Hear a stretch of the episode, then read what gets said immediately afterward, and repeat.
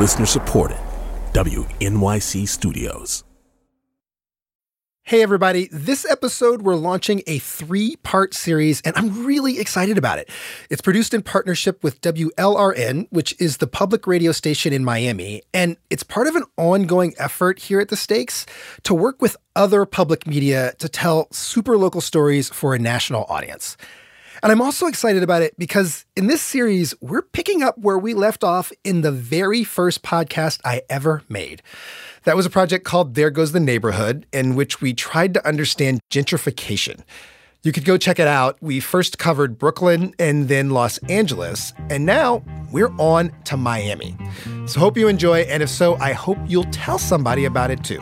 Thanks.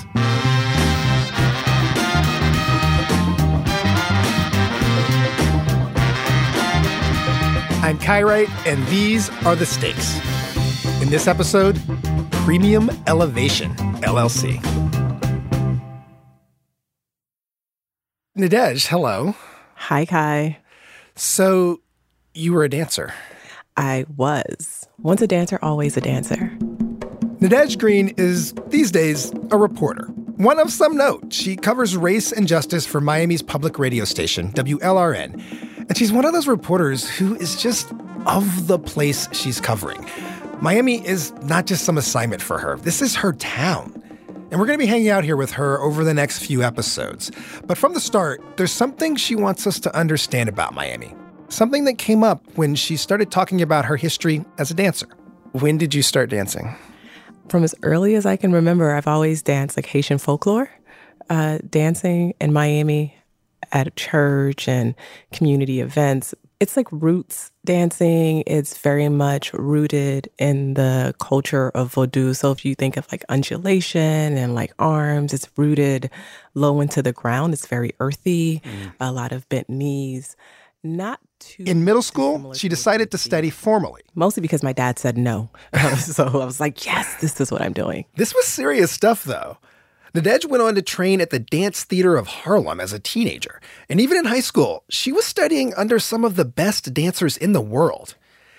And that's not because she went to some elite private school, it's because of where she grew up. I heard someone once describe Liberty City as um, as an arts desert. Like, oh, we, we need more art cultural spaces because, you know, there are neighborhoods that are art deserts. And I'm like, what are you talking about?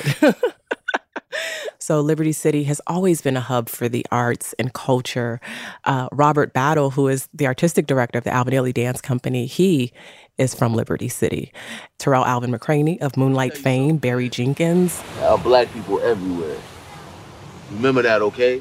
No place you can go in the world ain't got no black people. We was the first on this planet. I mean, the arts and black excellence has always been rooted in this community. And it's a community that has had its struggles as well, but you know, we can exist and do different things at the same time. Miami hugs the coast of South Florida and a narrow strip of urbanity wedged between the Everglades and Biscayne Bay. If you're swooping down North America's eastern coast, it's the last major metropolis you hit before you plunge into the ocean. Liberty City sits north in Miami proper. It's right next to another neighborhood, Little Haiti. And together, the pair of them are a big part of the heart of Black Miami. It's in these neighborhoods where Nadege learned to dance. And that's where she learned this other thing too about the relationship between her city and her community. When I was in high school, I remember there was a an incident where we we performed i think it was like a performing arts showcase it was kids from two of the more prestigious schools in miami-dade and her group from liberty city and there was a woman there from the school district and she stopped and she talked to the New World kids and she was like, Oh, you guys were wonderful. What a great performance. It was awesome. She stopped and she talked to like the North Dade students and same thing. You guys were so wonderful. That was a great performance. We're so proud of you. And then when she stopped to talk to us, the kids from Liberty City, also artists, ballerinas, on point shoes, and the like, she said, You guys were awesome. You were great. And oh my God, you guys speak so well. And look how well behaved you are. We were just like, Thank you, ma'am. And, you know, moved on about our business, got on our buses. And, and on that bus ride, I remember uh, one of the teachers telling us, I hope you guys don't think that was a compliment. Notice she did not tell the other students, You guys speak so well and you're so well behaved.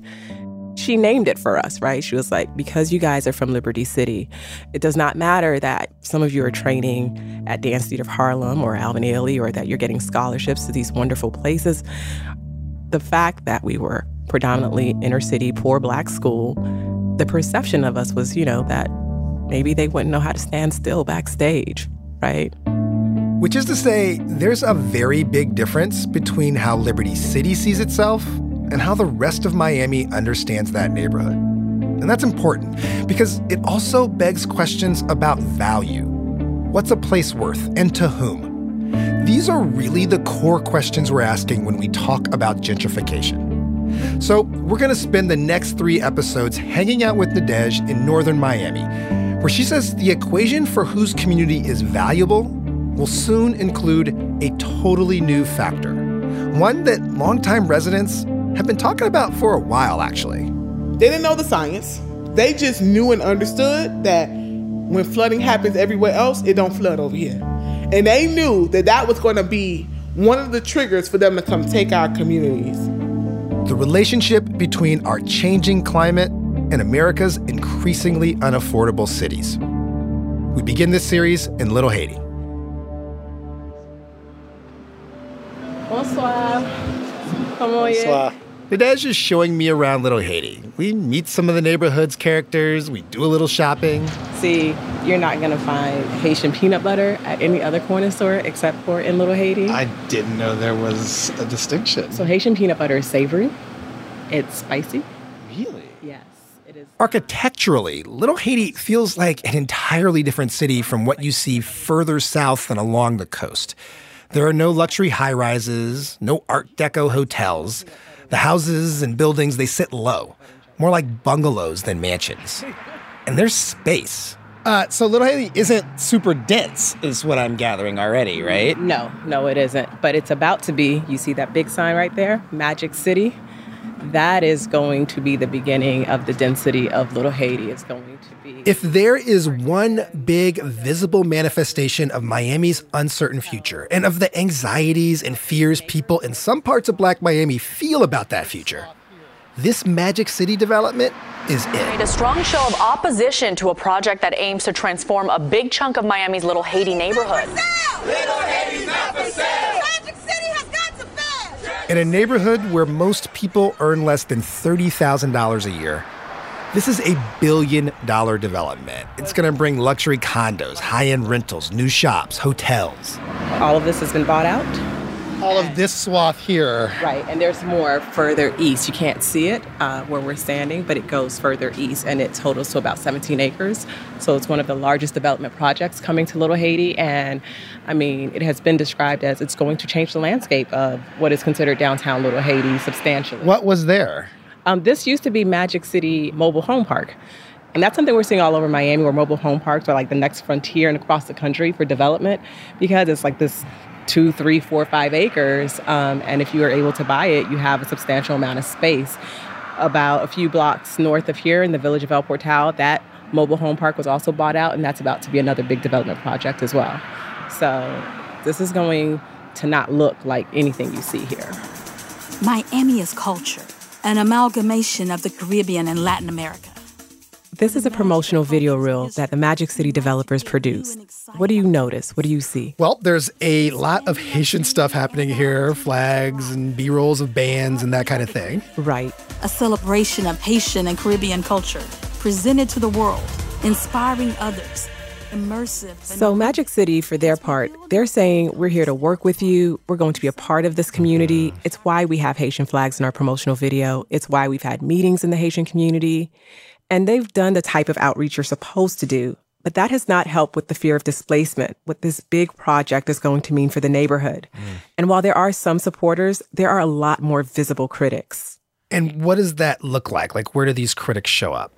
So I went to one of those meetings on a weekday. It was like the early evening hours, and it happened in Little Haiti, where Magic City developers were talking to people about the benefits of the project. The church was packed. Easily 200 people were there. Oh, wow. And this meeting was held at a church called Notre Dame d'Haïti Catholic Church. There's a good chance if you're from Miami and you're of Haitian descent, you've been to this church, even if you're not Catholic, for a wedding, an immigration rights protest. It's like a community town hall. Exactly. And one of the spokesmen for Magic City was standing on a stage and he was talking to a Haitian homeowner who raised concerns about the project. It will also create job opportunities and training for your children and others in your family. People weren't buying it. They called them colonizers. They said they were coming into the community to take over. Magic City did say, look, we're coming in to make this neighborhood better. We're going to improve what's already here. The sidewalks will be better, there'll be more parks. But people still had a lot of concerns. Michel Bien-Aimé is a homeowner in Little Haiti. He spoke in Creole. Bien-Aimé accused Magic City of pushing Haitians out and said he doesn't believe any of the changes will benefit the current residents of Little Haiti. But other people say something's got to change. There's no money here. Mimi Sanon Jules has had her own business here for about 10 years. The neighborhood is dead.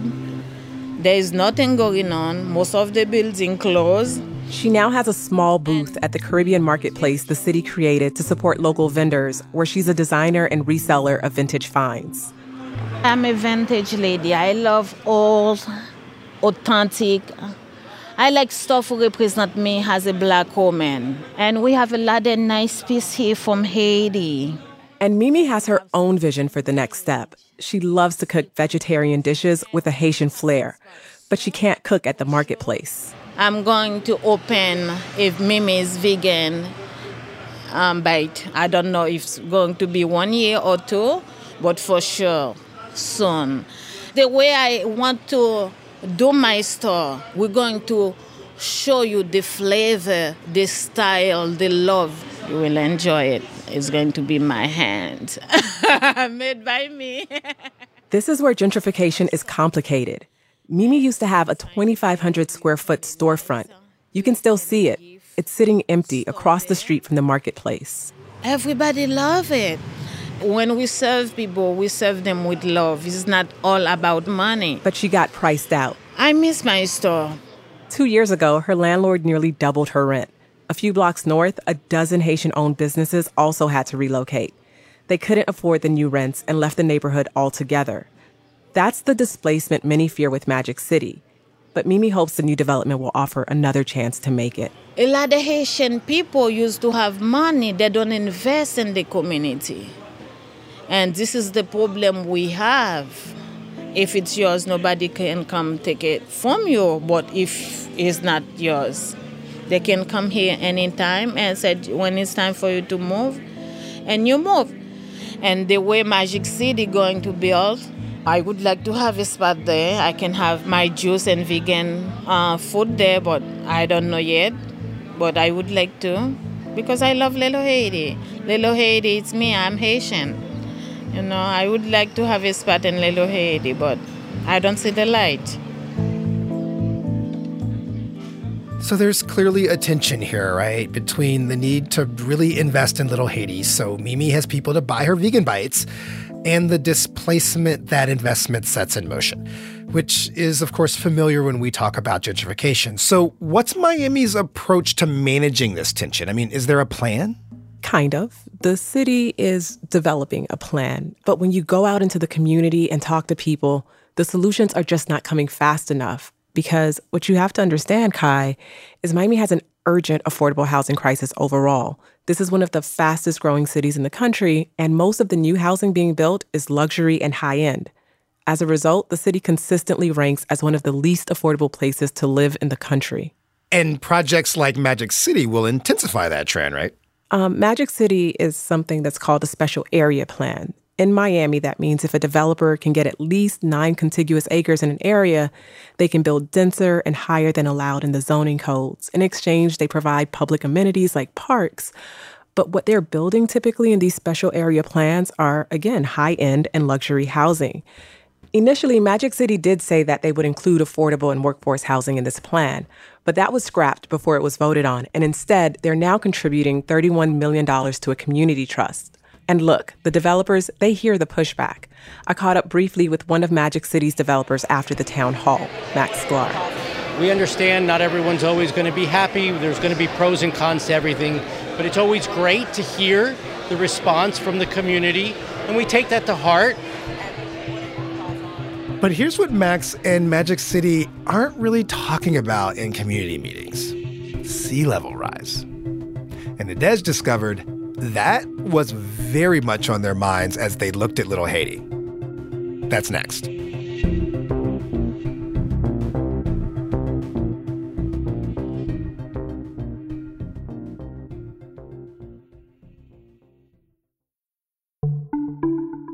So, Nadege, climate change.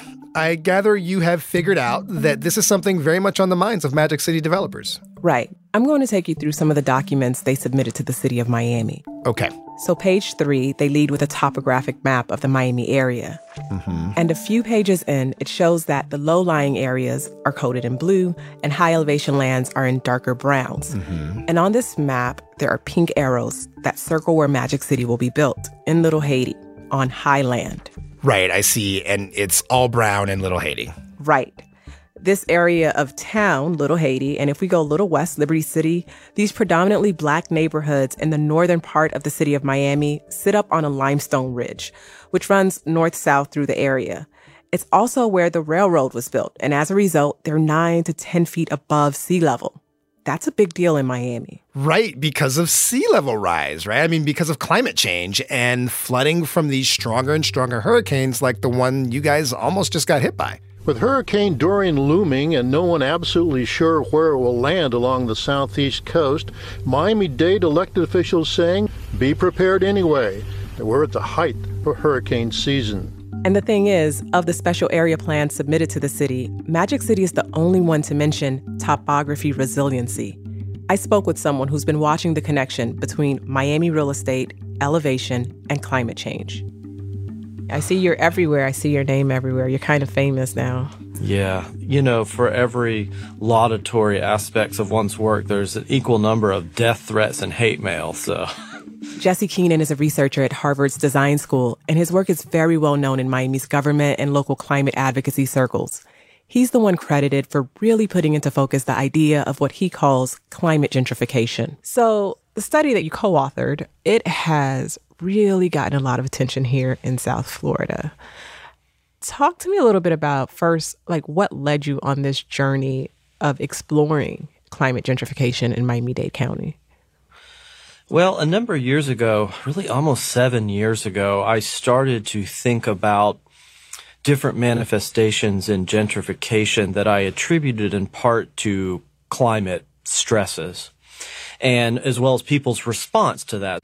And my original thinking and work was actually overseas, but all along the way, um, doing work really around the world, I kept coming back to Miami and I started to think about these conversations I was having. And there were people that were telling me that they were moving from the beach, Miami Beach, and they were moving to the mainland because they thought in the long term that the high elevation on the mainland was something that was a superior economic investment. So Jesse realized that Miami could solve his research problem. He didn't have enough data to really test his theory. But in the Miami area, he had a region where climate change is apparent and a lot of property is bought and sold. So Jesse decided that this was the place to ask, is there a relationship between climate change and gentrification? We found a couple of things. I mean, one, the theory of climate gentrification is different from a classic models of gentrification in the sense that in a classic model of gentrification, it's about supply. But climate gentrification, as I had begun to theorize it over the years, was really also more fundamentally about a shift in not supply, but demand and a change in consumer preferences. Jesse and his team divided Miami Dade County into parcels and sorted them by elevation. High elevation parcels over here, low elevation parcels over there. Then they tracked how much each parcel was worth over time. And they found low elevation properties were underperforming while high elevation properties were increasing in value. They started to separate from the pack, if you will, that is all other properties, around the year 2000. And why is that, that was 2000 most, significant? That's effectively when the observational studies in climate science started to tell us that in Miami-Dade County, the nuisance flooding started to just become out of control. It's interesting because as I have been doing reporting around this, um, developers are very hesitant to say that they are taking seriously the concept of climate gentrification or even the impact of climate. Well, I think that that's uh, par for the course for any uh, discourse in climate change, that there's some measure of denialism. We provided evidence of the existence of changing consumer preferences. So, you know, time will tell, but as a matter of a, let's say, precautionary principle, let's go ahead and take this seriously. Climate gentrification is going to affect a lot of people in a lot of places. The topography analysis in the plans that Magic City submitted to the city are telling.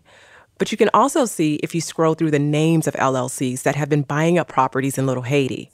One of them is called Premium Elevation LLC. I mentioned this to Jesse. what? I'm not Are you kidding serious? When I Oh found my that, I was just like, this is because it speaks to your point that even if you're not saying for sure this is a thing, that people are thinking about this. People are That's thinking the about most this. real thing I've heard in a long time. And that's one thing climate change and gentrification share. They're both these woolly ideas that, for some people, are hard to make real. Can't always clearly define it, point to it and say that, there, that thing is climate change, that thing is gentrification. And still, you know it's happening all around you. As Nadege walked me around Little Haiti, we passed this really striking mural. It was just across the street from the Magic City site, painted up high on the building. And it depicted a man standing with a video camera. And as you look at it, the camera is pointed right at you. It's ominous, honestly. You feel kind of exposed as you stare into the lens. It, was almost like a protest sign. Like we know development is coming, but Little Haiti is watching.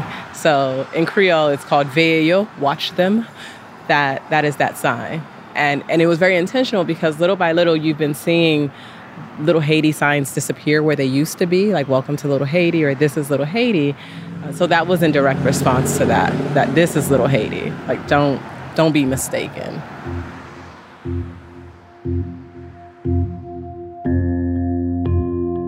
Coming up, we go to a neighborhood where climate gentrification is not at all a new idea.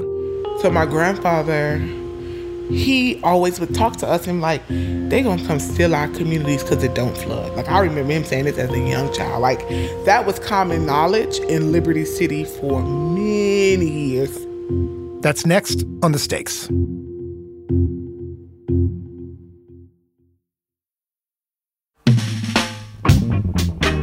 Stakes is a production of WNYC Studios and the newsroom of WNYC. This episode was produced in partnership with WLRN in Miami. It was reported and produced by Nadege Green, Christopher Johnson, and myself. It was edited by Karen Frillmann, who is also our executive producer, and Alicia Zuckerman, who is editorial director for WLRN. Casey Means is our technical director. The Stakes team also includes Jenny Casas, Marianne McHugh, Johnny McCone, Jessica Miller, Kaari Pitkin, Christopher Worth, and Marilyn Williams. with help from Hannis Brown, Michelle Harris, Kim Nowacki. and Jared Paul. Stay in touch. You can hit me up on Twitter at Kai underscore Wright. Thanks for listening.